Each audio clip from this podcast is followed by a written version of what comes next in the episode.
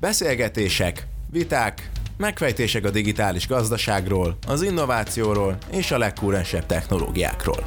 Ez itt a Digitalk, az IVS podcast sorozata. Könnyed társalgás, fajsúlyos témák, jövedelmező gondolatok. Hallgassatok ránk! Today is a very special day because for the first time in the history of Digitalk, we're going to have an English speaking guest here on the show. Um, you know, when we started this podcast series a couple of years back, we did talk about uh, going international and having non Hungarian guests um, uh, attending the show, but we never really did that. And that is about to change because I'm very proud to say that we have Mr. Pellegrino Riccardi, one of the keynote speakers of this year's Smart Conference, here with me on uh, Microsoft Teams. So, hi, welcome to the show. Buongiorno. It's very nice to be here today on your show. I try to speak the best English I know, which is uh, is not so good. No, I don't speak like that. Actually, I speak like I couldn't resist. you could not couldn't resist. resist. Had to start with my Italian accent, which is something Yeah. I do in the talk. Actually, it's something I do in my talks. I use this Italian accent thing, and people laugh, and I make a point out of it, and I couldn't resist it. I hope that's okay. yeah, that's that's perfectly fine. You did that, yes, um, at Smart, and I must say, I I thought it resonated with the people really, really well. It appears to me that these stereotypes, as damaging as they can be sometimes, um, they can also be a great source of laughter.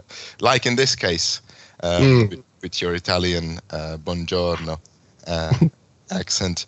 And if you know, I actually want to talk to you a little bit about your presentation at Smart. So let's let's jump into it. And uh, and and what I want to ask you is, when we reached out to you uh, about Smart and about you know inviting you and having you on the Yeah. stage of Smart as a keynote speaker, what was your first reaction when you heard the topic? Because obviously you are a very experienced uh, speaker, and I'm assuming that you speak in front of large audiences quite frequently.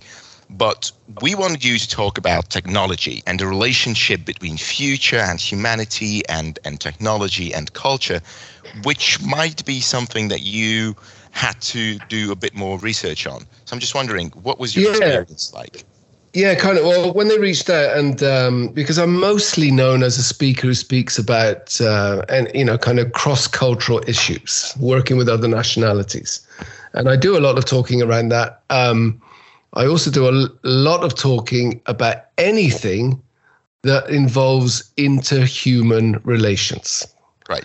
So when this came, first of all, I was really happy because it's great to be asked to speak about interhuman relations. But then they had this special little twist, which is this relationship between the future and fear. So the title, which was in the program, was in Hungarian. I don't know if I'm translating it properly. I I put it into Google Translate, and it came out as "Are we afraid or alive?"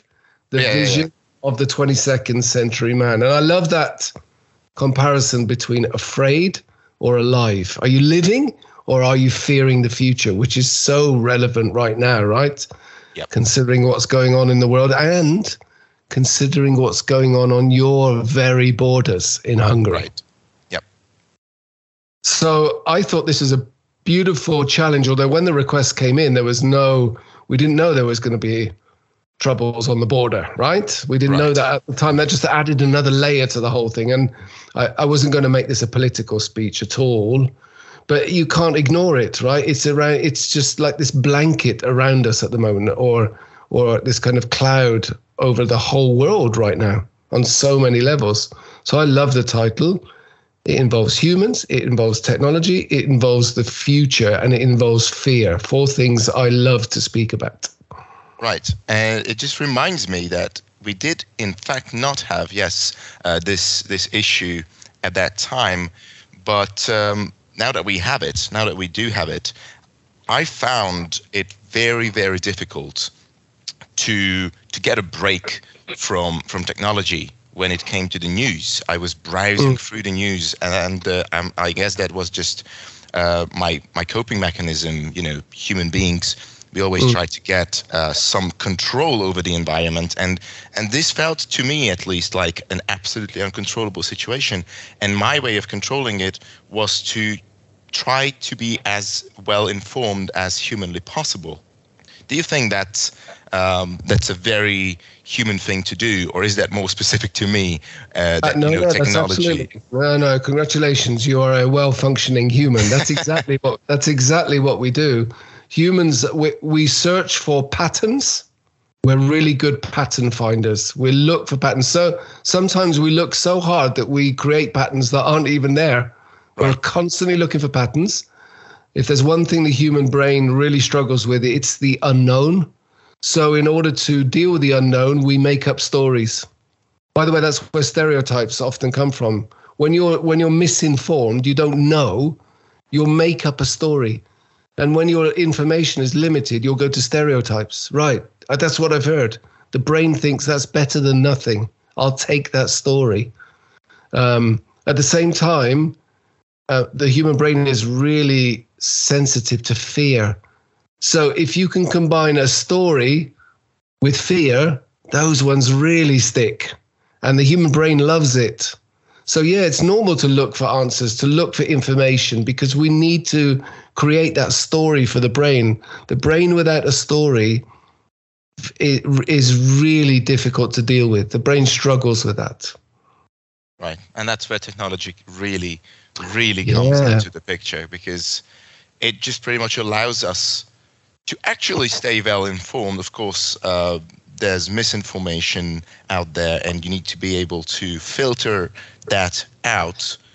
But at the same time, technology in this particular sense, for me at least, has caused some problems because mm. maybe 20, 30 years ago, when I wasn't even born yet, to be honest with you, mm-hmm. uh, it would have been more difficult to stay so up to date with the news and and and allow my brain just to kind of refer back to what you said to allow my brain to come up with these stories because they can be nice but sometimes they can be quite mm. damaging and and quite depressing really. Um, well here's the difference between now and 30 years ago. I was alive then and here's right. the difference. Here's the major difference to keep it simple. Uh, let me give you an example. Uh, the fall of the wall in 1989 Right. All right. A major, a major happening in history. So I watched that at home or in my house at the time, and I watched it on a TV, and there were there were four or five of us watching it together in a room on one source of information called the TV. right. So we had a shared experience of that event. And when we talk to each other, we all say, Do you remember when we were sat around the table and it came on the news? And we all have this shared moment, right? right. Today, technology and information comes from you know endless amount of sources it's rarely shared we don't share i look at it on my own on my mobile device or on my screen i don't sort of sit there on the sofa sharing it with somebody else anymore plus the information is often filtered and personalized to suit your personal needs, depending on how open you've been with allowing people to use cookies and, and monitor your behavioral patterns. Right. So we're all getting very slightly nuanced, different information sources, giving us slightly different stories, stories that our brain wants to hear. That's what makes information today too much and often not entirely true and very subjective. There's very little objective information today. That is true. That is true. Is by the way, is this something you experience? Um, like, first of all, I wanted to ask you uh, what your relationship with technology is, but maybe you can answer that as part of this question. So, do yeah. you experience this that that we get these slightly nuanced versions of the same thing personalized to us. Have you ever like physically or personally experienced that? I mean, obviously I have. I'm just asking. Yeah, yeah, I have. I have done it because I've got friends who when I talk to them about a subject, they're just telling a different story to me because right. they they've got different different different political uh, preferences, which doesn't make me right and them wrong. It just makes our stories different which is kind of, I see that as dangerous, quite frankly. I mean, I'm not so naive to think that the history books that were written 60 years ago are the truth. They tell one story too, right? History yeah. is about history is about who owns the truth, right? Uh, and and what story do you write? But today those stories are so different. Um, so one of the things I do, I don't know if people do this, but one of the things I do, I actively search on Google things I don't like, or I put right. things like, um, you know, I'm I'm not the biggest Trump fan, right. but I will put in Google Trump's best achievements, Trump's greatest achievements as a politician, just to see, to hear. I I've got in Norway here. I um I regularly check out websites, conspiracy theory websites, just to read and listen and hear what the other side is hearing and saying. Doesn't make me right and them wrong, but it does make me more informed because I actively seek it out. I'm looking for different perspectives. What are the stories being told out there? But I don't think I'm a majority population. I don't think most people do that most people fall into their little cave of stories. And that's where t- technology, for me, is a bit dangerous. Having said that, I love technology. Sounds like I don't like it. I love technology. I love technology. I love that we can talk to each other like this and make a podcast right. when we're sitting thousands of kilometers apart. You know, I love the fact that I can that I can just put a, a, location in my phone and look at the traffic intensity to get there and how long it will take. You know, Google Maps. I love simple right. things like that. I love it. Um, yeah. I love the fact that I can put a really good cruise control on my car and and basically take my hands off the steering wheel and the car will drive itself safely. Right and the car will brake faster than I can brake to it and react faster to a to a potentially dangerous situation. I love that. That's amazing. I often say to my kids, I wish I was your age just so I could experience more technology. Right. Yeah, yeah. It's also interesting, you know, possibly your kids and I were also we were born into the age of digitalization. So for me, all of these things that you just listed, they are 100 they're normal right? Yeah, yeah they're they normal. are, i mean yeah. they're going to go back. Yeah I, I, sometimes i say you know the, the kid my kids are learning to drive you know? They're learning to drive. And they think it's weird that you have to learn to drive. Or what's the point of driving anyway? They're going we're going to have self-driving cars soon you know and and they say things like well did you did you have to learn to use the washing machine and did you have to learn to use the dishwasher. They're right. also machines. And I never thought of that before, yeah? Why do you have to learn to drive a car? What's the point? They, they should be self-driving, like our machines are self-washing, and it's it's so interesting to see that perspective. But I grew up in the good old-fashioned when things went a lot slower and change came a lot slower. I don't know which one is better, what I do know is that the, the, the faster the change, the more stressful for the brain. The brain stresses with that because you present the brain with more and more unknowns, right? You have to learn and learn and learn and learn. Yep. That's quite that, stressful. Yeah, I think my generation actually, and, and quite possibly your kids' generation, who are, based on the description, a bit younger than I am. Mm. Uh, um, think our generation has become incredibly, incredibly good at adaptation. Yeah. Um, in fact, that's probably not even the right way of putting it, because that would assume that we had to learn that skill of adaptation. I think we were born with it because yeah, of fast-moving tech. Yeah, absolutely. I mean, like you quite rightly say, it's you've known nothing else, so it's normal. Exactly. It, it has to be normal. That's all you've known, and you know, just like me trying to explain to my kids who are fortunate enough to grow up in Norway, one of the richest countries in the world, and, you know, with its social welfare system, they've never known hardship.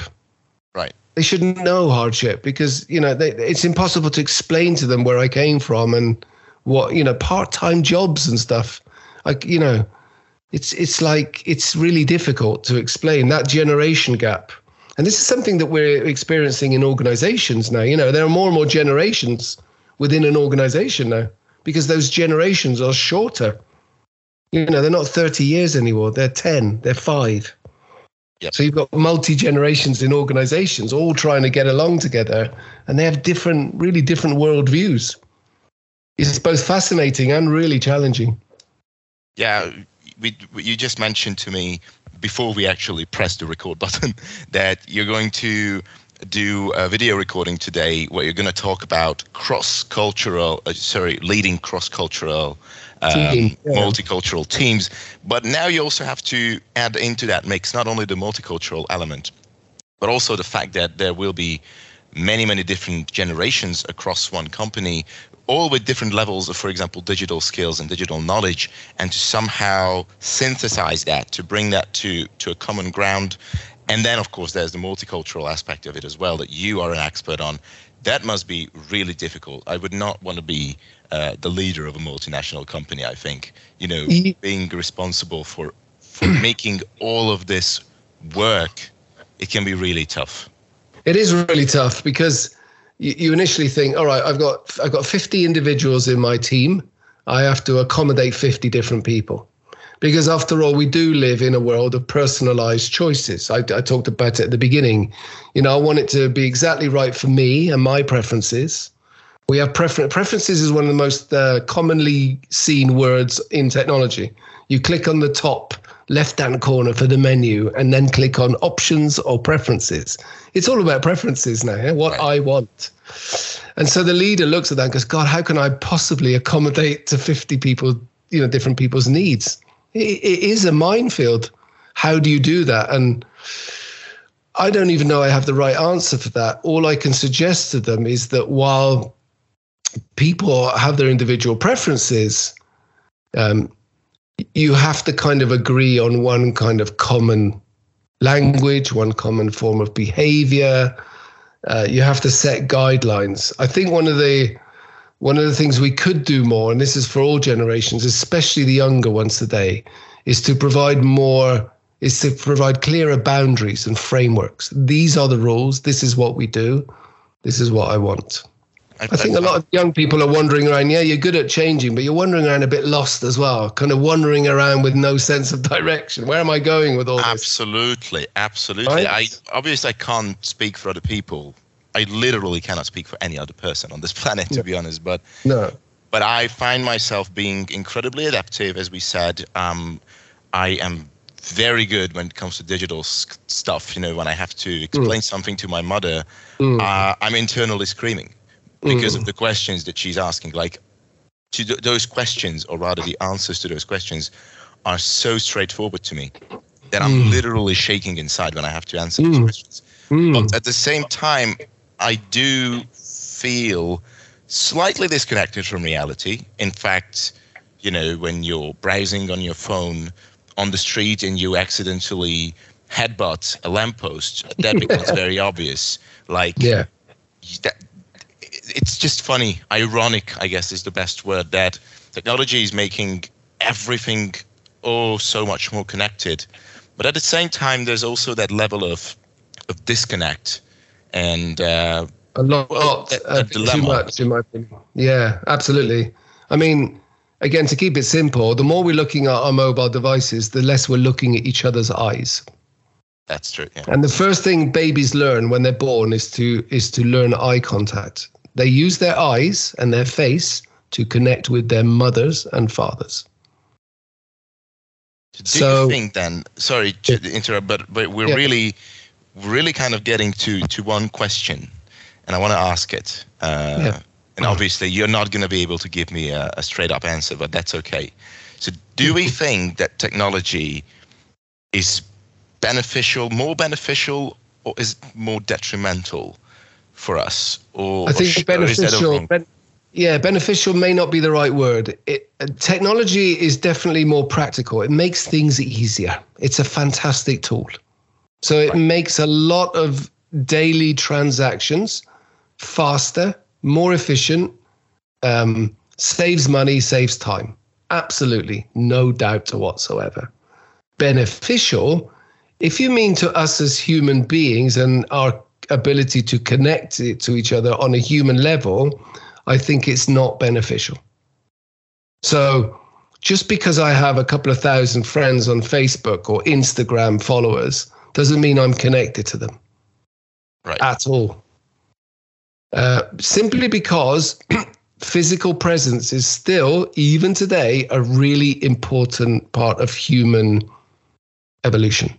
Being together, touch, human touch. I mean, there are countless experiments and research projects out there on the importance of human touch.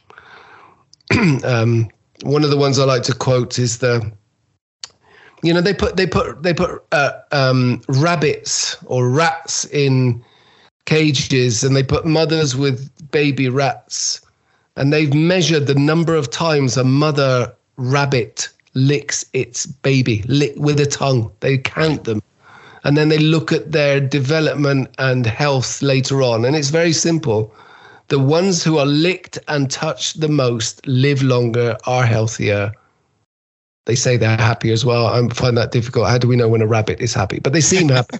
All right. So it's touch. And the pandemic proved that to us. We were more we were connected digitally. We all became digitally literate. We became very good at it, like we are now. Um, we became more productive. I, I my best year ever in terms of financial rewards in my job was 2021 because I could do two, three, four, five talks a day on a camera Right. right? So I was invoicing like never before, but there was a sense of emptiness. I was Yeah. unfulfilled Exactly. because I was not connecting to my fellow human beings enough physically. Even something like smell. You know, one of the things that struck me when I when I when I came back after the pandemic and started doing talks, physical talks, Right. was the smell of the venues, the smell of coffee, of buns, food, people's perfume, people's bad breath, people's body odors. It's not just good smells, bad smells. It's all part of the of this beautiful tapestry, you know, this this mixture of everyday life. We took all that for granted until the pandemic came. So technology is definitely more efficient and productive and practical. Beneficial to us as human beings. We've we've got to moderate it. Right. Uh, let's let's let's leave it there. We have to moderate it. I actually completely agree with you on this one because as you were speaking, before you mentioned the word pandemic, uh, I, my my instinctive thought was, oh, that's that's what happened during the pandemic. Um, You talked about the practical side of technology, and yes, when the pandemic hit, I think humanity managed with relative ease to to fight back and to find solutions to everyday problems like workplace uh, workplace related issues, home office, transitioning from full home office. It was it was relatively easy, and as a species, um, you know, with our little inventions, technology, of course, we we were proud, and we were rightly proud because the transitioning was easy. But I think over time, maybe not so much in the first two months because you know you, you like to have some break from from reality every now and then. But after like half a year uh, people started realizing at least my my my immediate environment my surrounding started to really experience the negative side effects of being so detached from reality and of course other people. And uh, and that was just such such a weird and bizarre experience. Mm. in fact, I do think back to it fondly because, as you said, you were in voicing crazy. I had a bit of uh, career related success during that time. So I think back to that time fondly. But at the same time, I realize how pathetic uh, our lives were during that time, unfortunately, and how We're chasing the wrong things, right? We're chasing the wrong things. I mean, the pandemic. I, I also like. I th- I look back at the pandemic as a positive experience, not least of all because it it forced me to stop a bit, take it, take a break, reflect, and I did lots of reflecting. So that part was good. Like you, yeah. It made me finally. it's going to sound like a cliche. Made me finally realize that money doesn't make you happy. It really doesn't. It makes it easier to pay bills, which is good. That's definitely good. But it doesn't make you happy. It doesn't make you fulfilled. And you know, one of the one of the most um, influential and important studies ever done was at Harvard University. It was a 75 year long study. They followed the life, it started in 1938. They followed the lives of a group of people for 75 years to find out what makes a good life. And the number one criteria above anything else was close, meaningful relationships. It's your it's your relational environment. It's your human environment that will determine whether you'll be happy and healthy when you get older. We humans need to be together. Technology can make that easier sometimes, but it mustn't become a substitute for it. It isn't a substitute for it. And I did this in my talk. I talked a lot about this. I, I showed clips from a series in the UK called Humans, which is about the the interaction between technology and humans. And, and they set up these scenes that are designed to make us feel uncomfortable. It's a bit like the Black Mirror series in Netflix, Right, yeah. dark, which is darker. That's very pessimistic, though. Humans is both pessimistic and optimistic. And it just makes you feel uncomfortable. It should make you feel uncomfortable. And it also makes you realize what it means to be human and connectivity or connectiveness between us as a physical connection is so important. So important. Uh, there's a lot of, I get asked to do a lot of talks about the hybrid office because the big discussion now, and there was this, there's a revolution, there's a revolt going on at the Apple offices because they don't want to go back to work, do they? They, they want to, they want to work from home because they say I can do my work just as well from home and I don't have to commute three hours every day. And they have a really good point. But what they're missing out on is the benefits of being with other people. And these people, I believe, need to do a little bit of solitary confinement, be on your own Right. for an extended period of time and see what that does to your health. So I'm a fan of yeah, hybrid offices are great, but you you need more days in the office than at home working efficiently. Right. Actually, Yeah. I don't know if you know this. You probably don't because it was uh, quite a long time ago. But last year's Smart, um, it was hybrid. We did Oh. attempt. We did attempt to to have a conference which was hybrid, not just in the sense that we were live streaming it. No, it was hybrid in its actual form because we had Yeah. real people at the venue attending, and Mm. uh, and and we had the rest of the people online joining in, and uh, I think I can safely say without hurting anyone that it was bizarre. It was a bit weird, Mhm. and Mm. it, I don't think we consider it the most successful smart that we made over the years. Uh, this year, on the other hand, you know, being able to to see all the people, uh, the reactions, to network with others. You know, we, Hmm. you and I, we did talk a little bit after your presentation. That was also very Mhm. pleasant. That's not something we Mhm. could have done necessarily. I mean, not not as well if if everything had been online. So I think it's it's very much in our veins to be missing these things, and and to have a desire for human connection. Yeah, yeah. And the other thing which is interesting is that, ironically enough, when we're doing all these Teams meetings and looking at each other on screens, um, it's actually more it's it's more exhausting for the brain to do that than actually just being there physically, because they call it they call it cognitive overload. Your brain is overloaded. There's things, it's simple things like having to worry if you're muted or not. Can you see me? Do I look good? What's my virtual background like today? Right. right? It's all those. I- You remember during the pandemic when we had meetings, we're constantly checking our how how do I look? How am I framed? Um, Yeah. Am I smiling? Uh, oh God, that person looks like they don't care. Oh, he's gone off. Where's he gone? He's gone to make a cup of coffee. All that. That's that's overloading the brain, and we already know that the brain is not a very good multiprocessor, right? Uh, and then now with the hybrid office, what's happening now is an interesting finding uh, there's something called proximity bias, which in simple terms means we tend to favor the people who are closest to us physically. So when we're having a meeting in an office with our with our colleagues around the table, and some people are joining from home, Right. we tend to favor the ones sitting in the office. Favor meaning we agree with them more, we want to work with them more, we like them more, right? So, Yeah. so, so this whole hybrid solution is actually already proving to be a bit problematic. Stuff like like you know you've got two supermarkets to choose from. Right. One is close and one is far away. Where do you go? You go to the close one. Obviously, yeah. It's not just to be practical. It's because I know it better. I go there more often. It's I'm I feel closer to it. So you favor it. That's yeah. it. Yeah. Uh, yes, of course. These are when the pandemic hit. These these were bridges.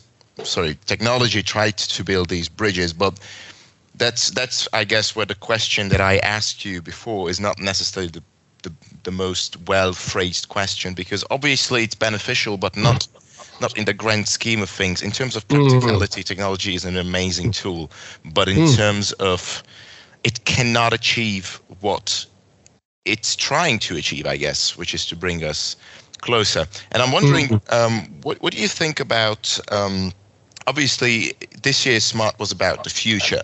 Your mm. your presentation was also about the future and mm. humanity's relationship with that future. Do you think mm. technology helps with that, or is is technology just making it even more vague and even more unpredictable? uh, in terms of what's to come, uh, what new tech will be out there, what will we be able to do in five years. You know, in in in the tech world, we we like to throw around the world that everything is is changing with an exponential uh, mm. speed, and I I can feel that exponential uh, pace, that that really quick change. Uh, so, do you think that's making the future even more unpredictable, or is it actually helping us no, I mean, it's making the future, on the one hand, it's making the future more uncertain and more unpredictable. And again, right. just to put it in simple terms, um, my my my grandfather, right, when he was born in Italy in 1890, whatever it was, as he grew up, his you know he he rode donkeys and horses. That was his mode of transport. And when right. he died, he was still riding a donkey and a horse. right. Right? It's as simple as that. So they were born and where just look at the mobile phone, you know, it just it's just changed so much. So it makes the future more uncertain. However, as you quite um, well pointed out earlier, we're becoming better at adapting and changing because we're accepting that it's a, it's part of our life now. You just need to adapt and change and go with the flow. Let's let's use that phrase, which is a good phrase, to go with the flow. Yeah, you're, you're sort of riding this wave, right, rather than trying to stop it.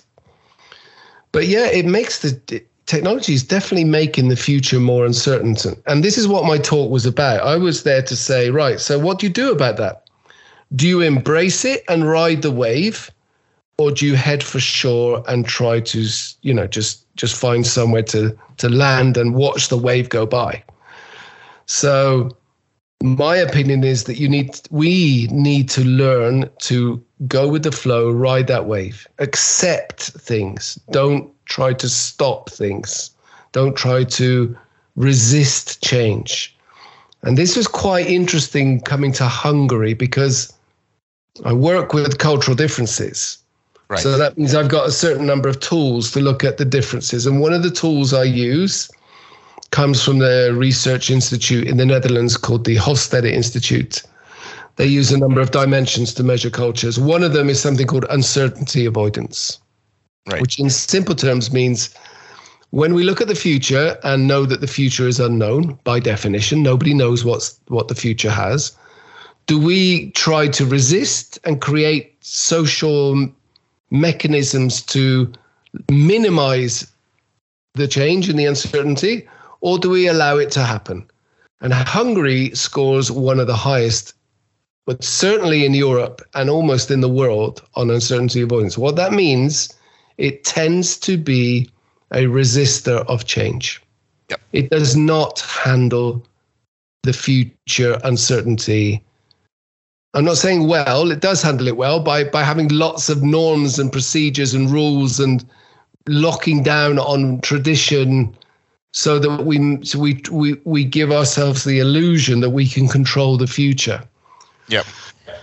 If that makes sense, right? It, so it's it a does. tricky, tricky dimension. It it makes perfect sense, and um, I must say, as a as a country, I'm I don't know what I think of that because I never really resonated with my Hungarian uh, well, citizenship or whatever you want to call it. But through my mother, I Yeah. experienced this to the highest extremes. Yeah. Uh, one of her catchphrases, which she uses, is that everything, not not necessarily that everything was better in her age, not that, but that everything is good as it is, and that we don't need any change. And Yeah. and she's, you know, she's a complete technophobe. Um, doesn't doesn't really want to use any technology. And this person, my mother, comes up to me uh, literally three days ago and shows Yeah. me her new smartwatch. Mm, Uh, and and of course I'm I'm baffled a little bit. I'm I'm confused uh, in terms of what the hell's happening because I don't even have a smartwatch. Like I don't use a smartwatch. In fact, I don't think I ever will. And Hmm. she comes up to me and she she shows me this new uh, Samsung uh, smartwatch, and I'm like, okay, so technology apparently has caught up to you as well and and that's that was the moment when I realized technology is just incredibly powerful, and it will Oh, yeah. eventually. Everyone will probably hop on that train. Well, no, not everyone. Let me, because you know, I work with human motivation as well. My my initial Right. instinct to that great story you're telling me is, what was her motivation to buy it or to get it? What was the driver? I have my, I have an idea, but I'm going to ask you first. to be honest, I think she. You know, She told me the reasons, and those reasons don't really make any sense to me because you know, a give me one of them. Give me one of uh, them. to measure her her blood pressure. There you go. Makes lots of sense, complete sense. All right. Now, I, I, I don't mean to offend you or your mother in this, so I'm going to put it in very, very blunt terms. Yeah. Okay, okay. How old is your mother? Uh, around sixty-seven, I'd say. Yeah, she's realized that she's not going to live forever. Right. It comes to us around 60. I'm nearing 60 and I'm already starting to think about my mortality. I won't say death, mortality. Okay? Right. I'm not going to live forever. I'm probably not going to be on the planet as many years as I have been until this point in time. Right. So she's concerned about her ability to stay alive as long as possible. And one of those factors is blood pressure. So, in other words, she has a motivation to buy it because it's going to give her knowledge that is very useful and very personal and emotional to her right now. That's why she bought it. Yeah, and also Simple. she she's got a regular blood pressure. Uh, Ah, but it's not constant. It's not it's not constant, and it's not an easy to use, right? Yes, and there's yeah, yes, there's that there's that added bonus of simplicity, always available. Uh, pretty much all the things that we love about technology. Yeah, there you go. It's more practical. It makes it more practical. You know, the humans love something called the path of least resistance, the short, the Yes. shortest way from A to B, right? Yeah. And and the smartwatch gives us so many shortcuts. Brilliant. Mo- constant monitoring. My father does the same. He's got constant monitoring of his blood pressure because he's got a blood pressure problem. Right. And then you take it too far, and this is my point. Technology is very useful, but when you take it too far, he's now become obsessed with his blood pressure Right. and refuses to believe that blood pressure changes during the day and it doesn't mean you're dying just because it goes up for 5 minutes you know right. so so yeah technology is really good when it's connect when it's combined with a personal emotional motivation Yeah, that's when we really hook onto uh, te- and so back to the pandemic the motivation to get wise and get up to date on technology was to continue to earn money and do your work. So we all you know i did a crash course in how to be a youtuber that took me about two weeks self-learning. I was immersed in that. I dedicated all my day and all my night to learning how to do that well because i needed to go back to work. Right. and it worked. And then you know that that's how it that's how it becomes part of our lives so again you know the technology is both good and bad it's definitely practical it's definitely uh, efficient and when you connect it to a human driver it becomes very powerful too Yeah, I also think um, just to connect back to your father and my mother, I think people like to learn new things, even if they don't necessarily want to admit that. Um, so my mother, who's a huge technophobe and has been Yeah. refusing to learn technology, I think on some level she's trying to to catch up, and people like to learn new things. We like to explore yeah, yeah. new avenues. Yeah, yeah. Um, the brain is a novelty seeker. Absolutely. The brain, the brain is both lazy. It's a bit lazy. It won't do. It doesn't like doing things it doesn't have to. But it's also a novelty seeker. In other words, we get bored quite quickly, so we oh, start yeah. looking for new things. So, so that's exactly what's happened. You know, it's a beautiful combination of when technology really hits off, and this is the reason why online shopping has become so big, because it, it satisfies so many needs in a really efficient way that people just hook onto it. Unfortunately, down the road a few years, and this is where humans are not good. We're not very good at predicting the future. We're not actually good at scenarios. Um, the best example of that are traders in the stock exchange. You know, and they, I mean, right. they say that a monkey tossing a coin could be just as successful, and that and that a, good trader, a money trader, is someone who gets it right 51% of the time rather than 50. That's an enormous difference. But but you know, we're not very good at predicting the future. Um, so so we go along with it.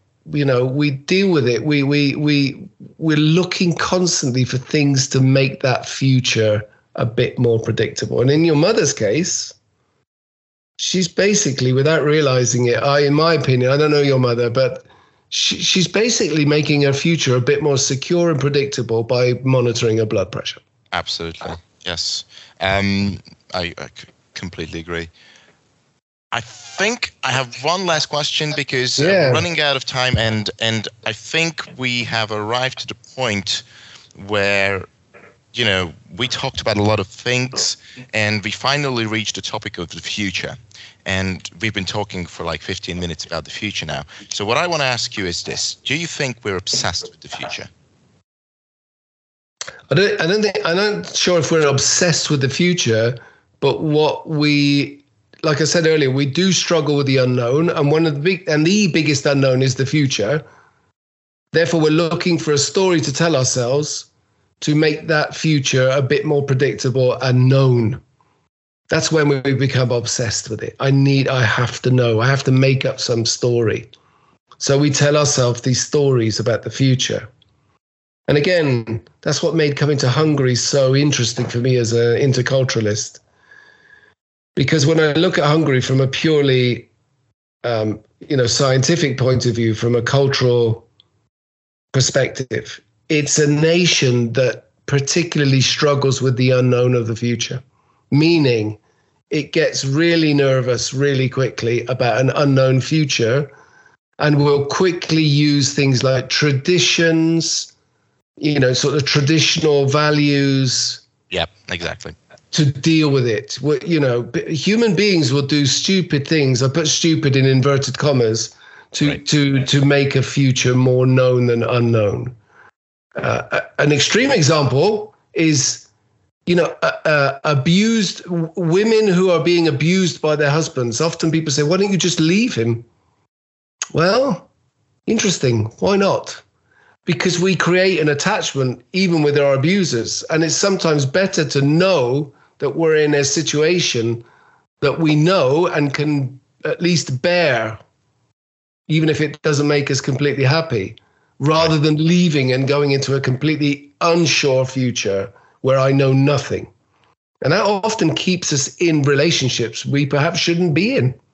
Does yeah. that make sense? Yeah. Yeah. And that works on a personal level. That works on political levels. That works on geopolitical. You know, it's it's all about that. Humans are fascinating beings, and I know that the the unknown future is something we really struggle with, and often do crazy things to to limit the uncertainty exactly. It's funny because we could spend another 50 minutes talking about the culture of relationships, like romantic relationships, because yeah. the, the, question of the future is obviously a huge topic there as well.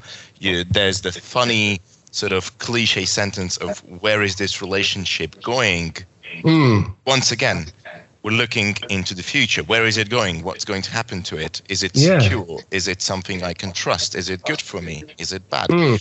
So yeah, we could spend. And by uh, doing that, sorry to just jump in. By doing that, that's when we become so obsessed with the future that we forget to focus on what's most important, which is now. Yeah. Exactly. Right? Focus on now. Don't worry so much about the future because you don't know what it's going to be anyway. Focus on the now. What are you doing now to build for that future? Exactly.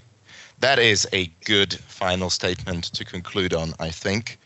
So, thank you very much for taking the time to talk to us, or rather, talk to me after after Smart. It was really great to have you here, and uh, yeah, I also want to thank Yeah.